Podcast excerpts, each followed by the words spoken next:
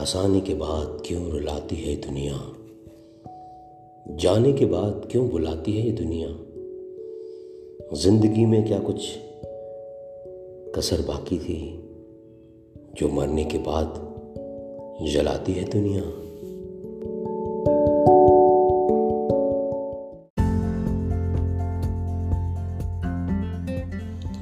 एक तो आपसे मुलाकात नहीं होती। होती है तो फिर बात नहीं होती। एसएमएस करके दिल नहीं भरता, क्योंकि उसमें आपकी आवाज़ नहीं होती। लफ्ज आप दो गीत हम बनाएँगे। मंजिल आप चुनो, रास्ता हम बनाएँगे। खुश आप रहो, खुशी हम दिलाएँगे। आप बस दोस्त बनाते रहो, दोस्ती हम निभाएँगे। क्यों? ठीक कहा ना?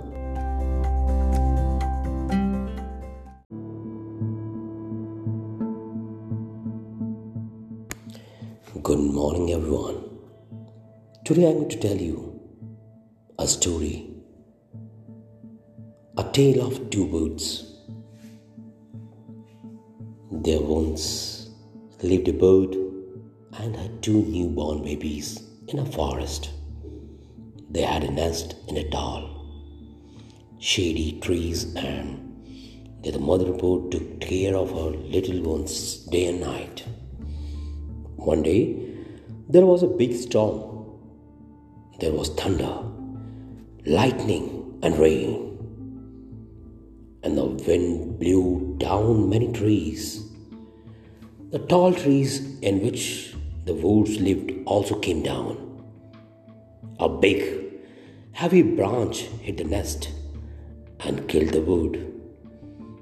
Unfortunately for the baby birds, the strong wind blew them away to other side of the forest. One of them came down near the cave where a gang of robbers lived. The other landed outside a rishi's ashram a little distance away. Days passed and the baby birds became big birds. One day, the king of the country came to the forest to hunt. He saw a deer and rode after it. It ran deep into the forest, followed by the king. Soon the king lost his way and didn't know where he was. He rode on for a long time till he came to the other side of the forest. Very tired by now, he got off his horse and sat down under a tree that stood near a cave. Suddenly, he heard a voice cry out, Quick, hurry up! There's someone under the tree. Come and take his jewels and his horse. Hurry, or else he will slip away. The king was ashamed. He looked up and saw a big brown bird on the tree under which he was sitting. He also heard faint noises issuing from the cave. He quickly got onto his horse and rode away as fast as he could. Soon he came to a clearing which looked like an ashram. It was the Rishi's ashram. The king tied his horse to a tree and sat down in its shade. Suddenly, he heard a gentle voice announce, Welcome to the ashram, sir. Please go inside and rest.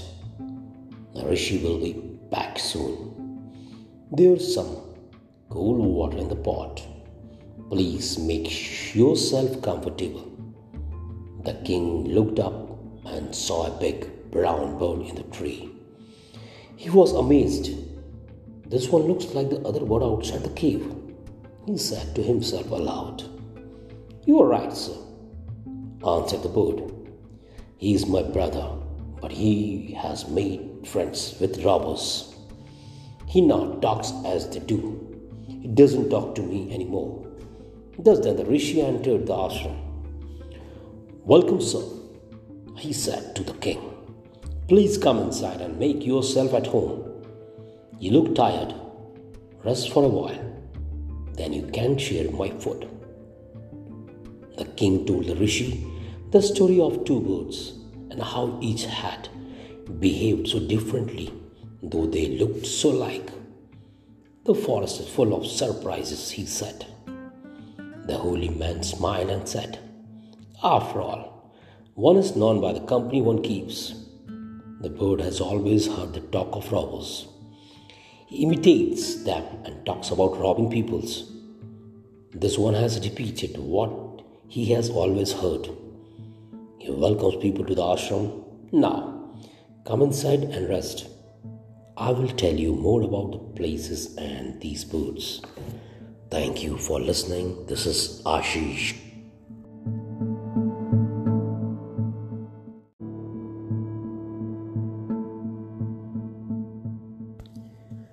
सेठ सुदर्शन राजपुरोहित तथा सेठ सुदर्शन में प्रांगाण मैत्री थी राजपुरोहित की पत्नी ने सेठ के सदाचार संयम की परीक्षा लेने के विचार से मित्र की बीमारी का संदेश भेजकर उन्हें एकांत में बुलाया। वहाँ पहुँचने पर पुरोहित पत्नी की अम्यवादाती चेष्टा देखकर और राज पुरोहित को ना पाकर सेठ सुदर्शन ये कहकर तुरंत लौट पड़े। बहन मुझे क्षमा करो।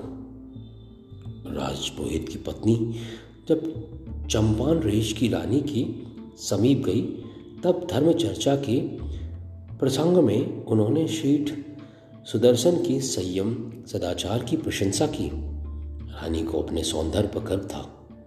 उन्होंने पुरोहित पत्नी की बात पर विश्वास नहीं किया।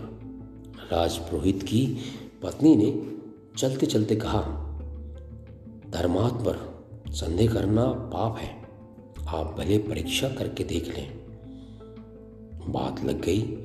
रानी ने दाशी के द्वारा सेठ सुदर्शन को अंतापुर में बुलाया। लेकिन रानी के हाव भाव प्रलोभन एवं भय सब व्यर्थ गए। ऐसे अवसर पर पराजित नारी विवेक भ्रष्टा संप्रणी बन जाती है। रानी ने आरोप लगाया, यह सेठ छिपकर अनंतपुर में आया है। मुझे भ्रष्ट करने की इसमें चेष्टा की है। नरेश ने सुना तो वे क्रोध से उत्पन्न उठे। सेठ सुदर्शन, मौन बने रहे। ऐसा अपराध कोई नारी पुरुष पर लगाए तो पुरुष को मौन ही रहना चाहिए, क्योंकि उस समय उसके प्रतिवाद पर कोई विश्वास करने की मन स्थिति में नहीं होता। राजा ने आज्ञा दी, इसे अभी शूली पर चढ़ा दो। सेठ सुदर्शन सूली पर चढ़ा जाने लगे तो सबके सामने ही सूली सिंहासन में बदल गई। राजा ने क्षमा मांगी। उन्होंने सेठ सुदर्शन से रानी को भी क्षमा करवाया।